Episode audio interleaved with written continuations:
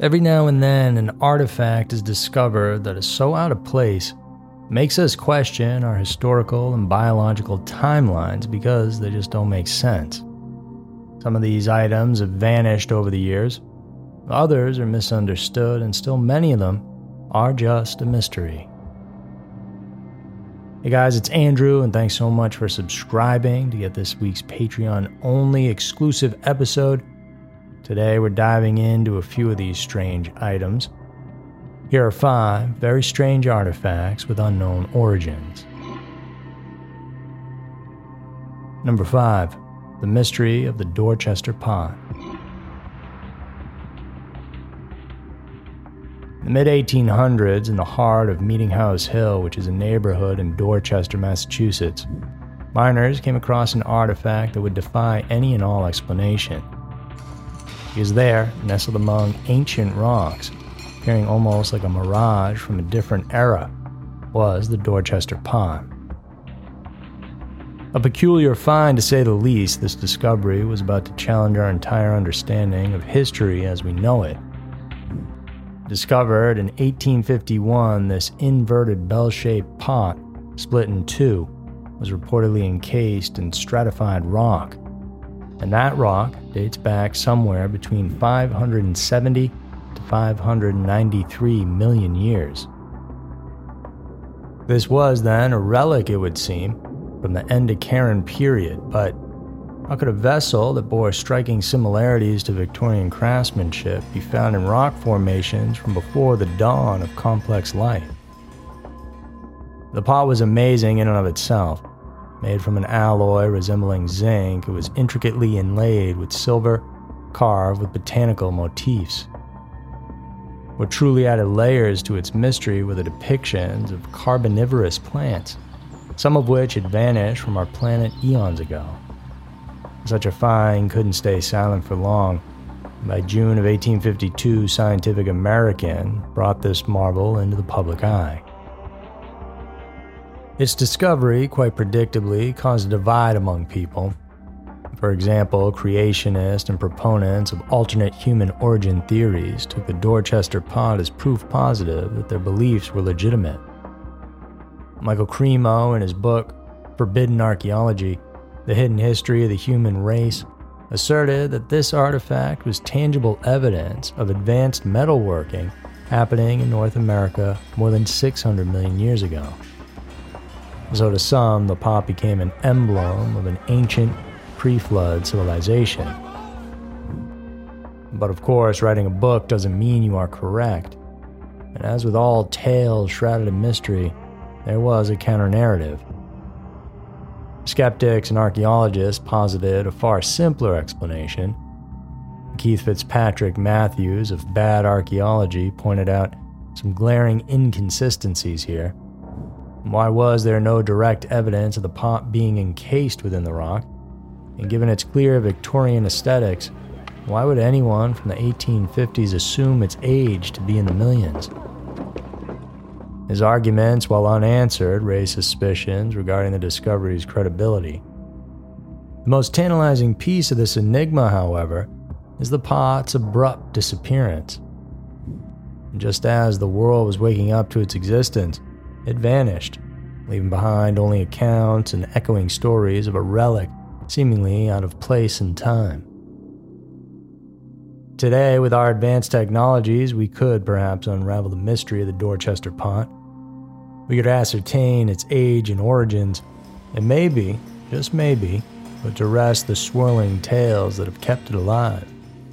But without the pot itself, all we're left with are these stories. Number 4 The Legend of the Devil's Bible. In the dimly lit quarters of the National Library of Sweden, among countless other treasured artifacts lies a relic so imposing, it's hard to believe it's the work of a single man. This enormous book, known as the Codex Gigas, or more ominously, the Devil's Bible, remains one of the most mysterious and awe inspiring manuscripts in all of history. Spanning 36 inches in height, 20 inches wide, and weighing a hefty 165 pounds, Codex Gigas is the world's most extensive known medieval manuscript. It's made of leather, wood, and metal. Its pages, written uniformly in an intricate script, are the work of a single person are believed to have taken the scribe an estimated three decades to compile.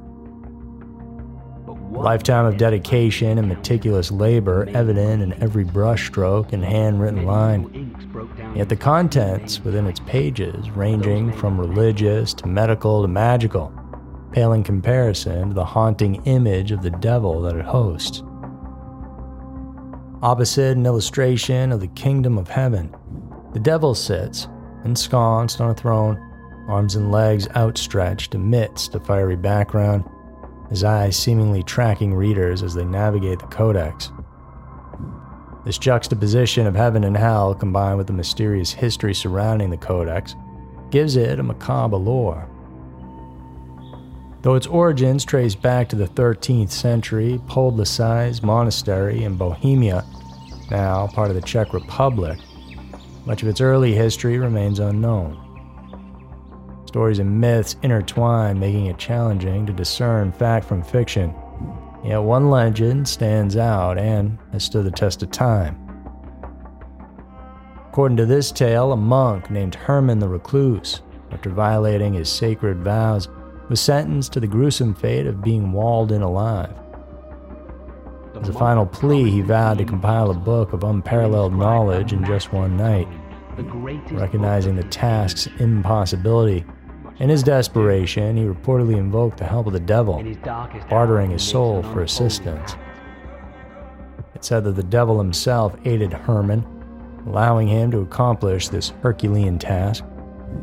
A disturbing illustration within the Codex is believed to immortalize the moment Satan claimed his due.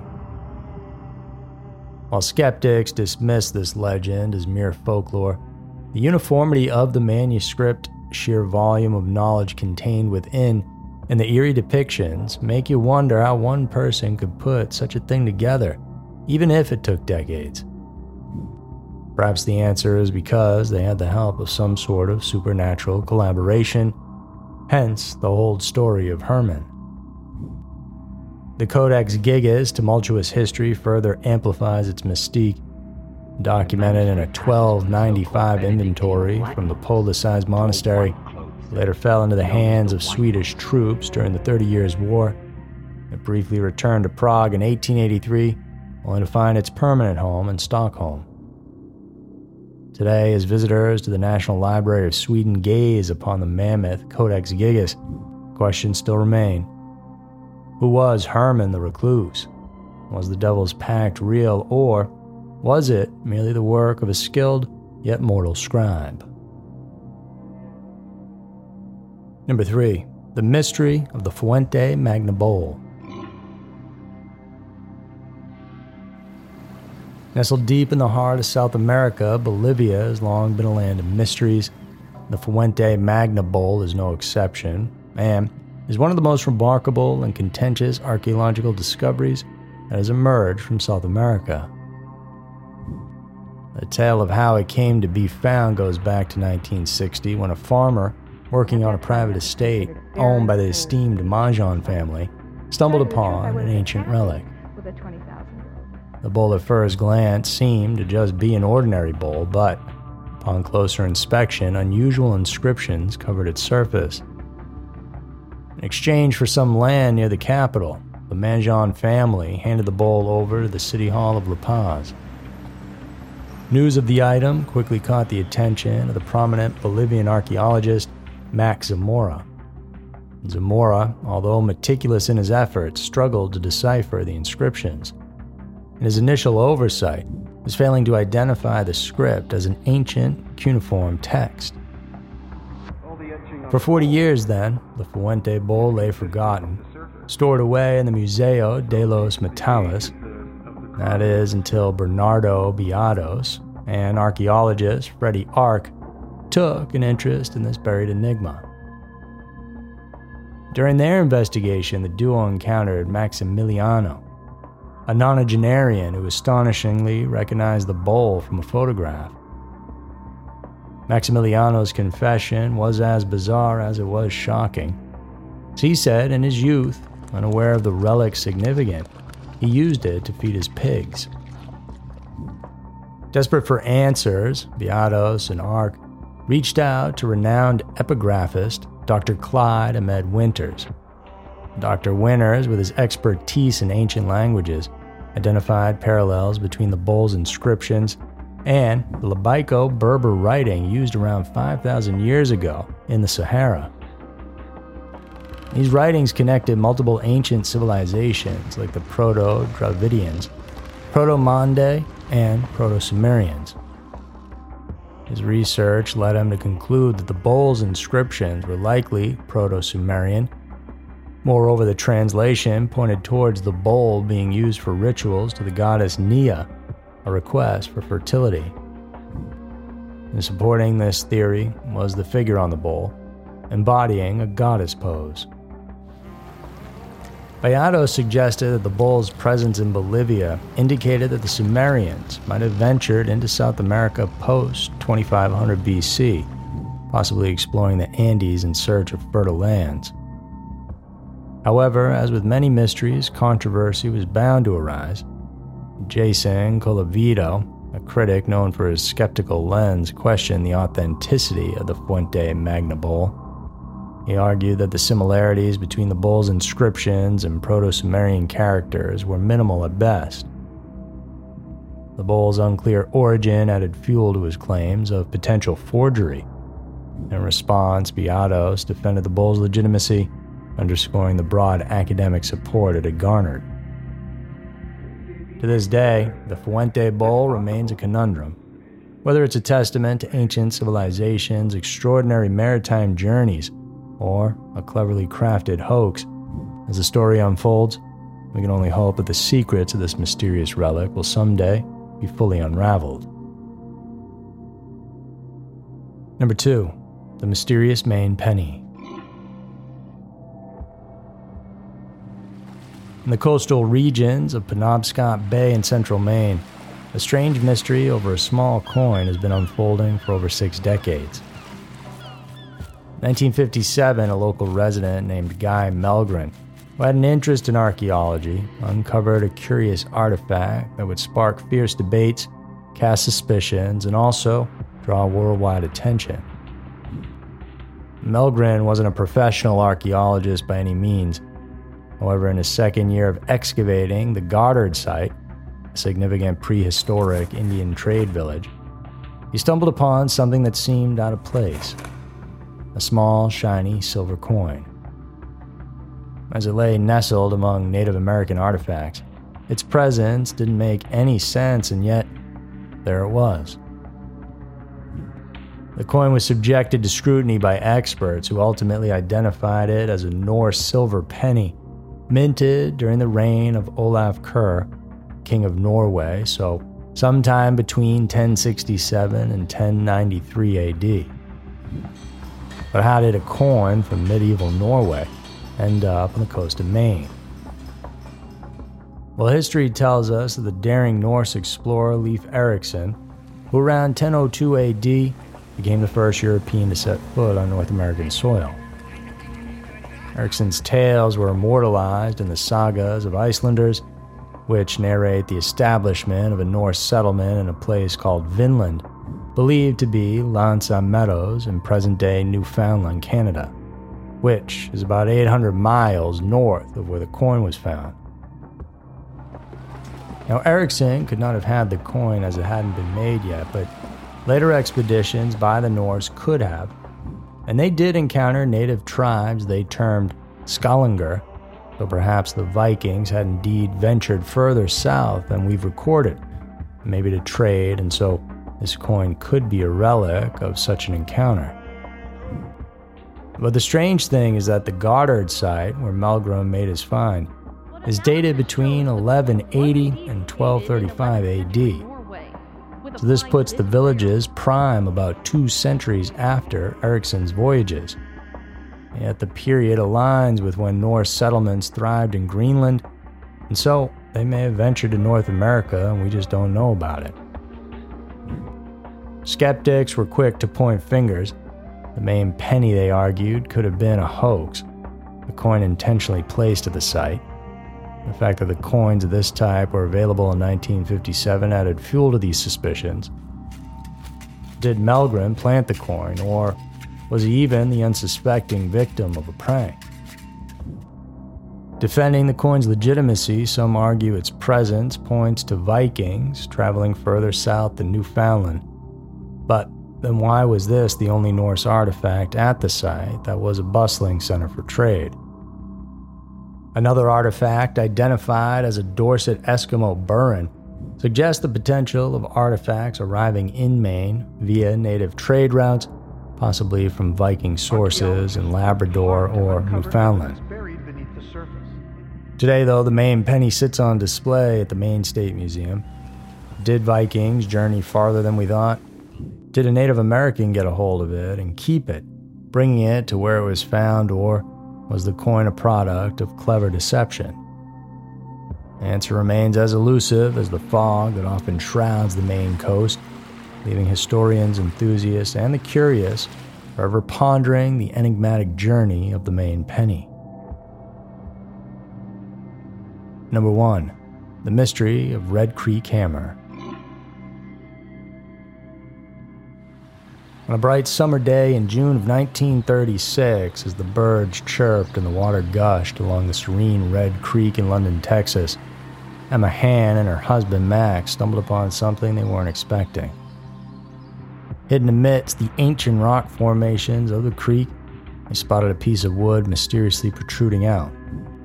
For them, it was an anomaly, an odd piece in a familiar landscape. As years passed, the strange rock lay forgotten, collecting dust until a decade later when curiosity got the better of their son. He decided to crack open the mysterious stone, and to his amazement, it concealed what appeared to be a modern day hammer. The news of the discovery spread fast, and among the interested in seeing it was young Earth creationist Carl Baugh who saw in this odd artifact a chance to validate his beliefs and challenge the established norms of evolutionary theory. Baugh posited that the rock encasing the hammer hailed from the Cretaceous period, when the rock formed some 145 to 66 million years ago, a time when humans, according to conventional knowledge, did not exist. His bold claim sparked debate, as this would mean that man and dinosaurs roamed the Earth together. Baugh's challenge to the evolutionary timeline was direct.